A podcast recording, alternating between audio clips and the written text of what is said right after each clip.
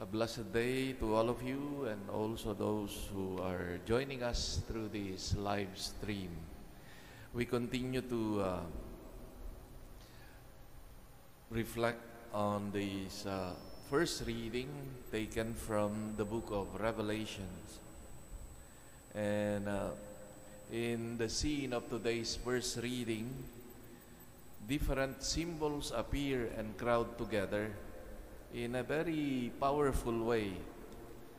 And reading them, we might miss some of the, uh, the images here. And so it is good to, to go through them and the references to enable to understand this uh, reading full of images, full of uh, symbolisms. First of all, there are there appears the so-called two witnesses that the text in verses 5 to 6 and 11 to 12 outlines the features of uh, two important personalities in the Old Testament, that is Moses and Elijah. These perhaps incarnate the prophecy that announces Christ. Then appears two olive trees and two lamps. The reference, according to uh, scholars of the Bible, is a reference to the uh, prophecy of Zechariah, where two olive trees and two consecrated Messiah, Joshua and Zerubbabel, were the guides of uh, and leaders of the people at the time during the return from the Babylonian exile. These are emblem, emblems of the priest and of the king of the people of God. All these mediating structures of the Old Testament are now summoned for perfect and definitive witness to Christ. At this point, the beast enters in the scene, and the figure of which is inferred again from the book of Daniel in chapter 7, where it is it represented the perverse hostility of the of the king Antiochus the fourth, the persecutor of the Maccabeans.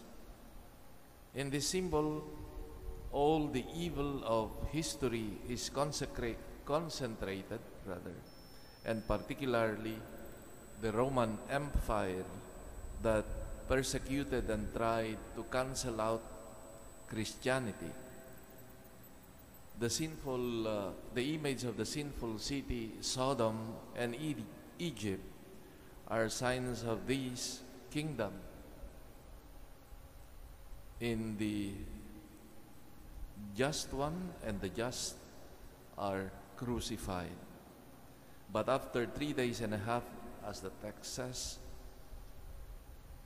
meaning limited period of time, the two prophets witnesses, like all the victims of the imperial beast, will rise and will go up to be with God always. There is here an allusion also to the ascent to heaven of Elijah on the chariot fire in the second book of Kings, chapter 2. And uh, the uh, apocryphal tradition says also of the ascension of Moses to heaven. Images used to convey a message. The struggle between good and evil is indeed real, not only then, but also in our everyday life. God's people, His followers, His chosen ones, His chosen witnesses, even, are not exempt from this struggle, fierce struggle between good and evil. At times it can induce us to despair, seeing that the seeming that there is the seeming defeat of goodness in the world, in societies, what we consider as good at times is defeated. But it is precisely in that experience of dying, like the two witnesses in the uh, images of the reading, it is in this experience of dying, of defeat, and also the very experience of the Savior death and defeat on the cross that the breath of life coming from God enters and brings life to the chosen ones. The message is God, the powerful God, Spirit, like His breath during creation, gave life to the human beings, the first human beings.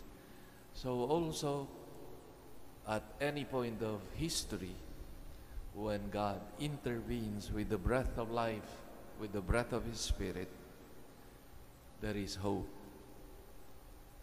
He restores life. It uh, reaffirms again the, the truth that God is indeed in charge of history and of our destiny. May we continue to put our trust in Him. He who can recreate us with His Spirit. Amen.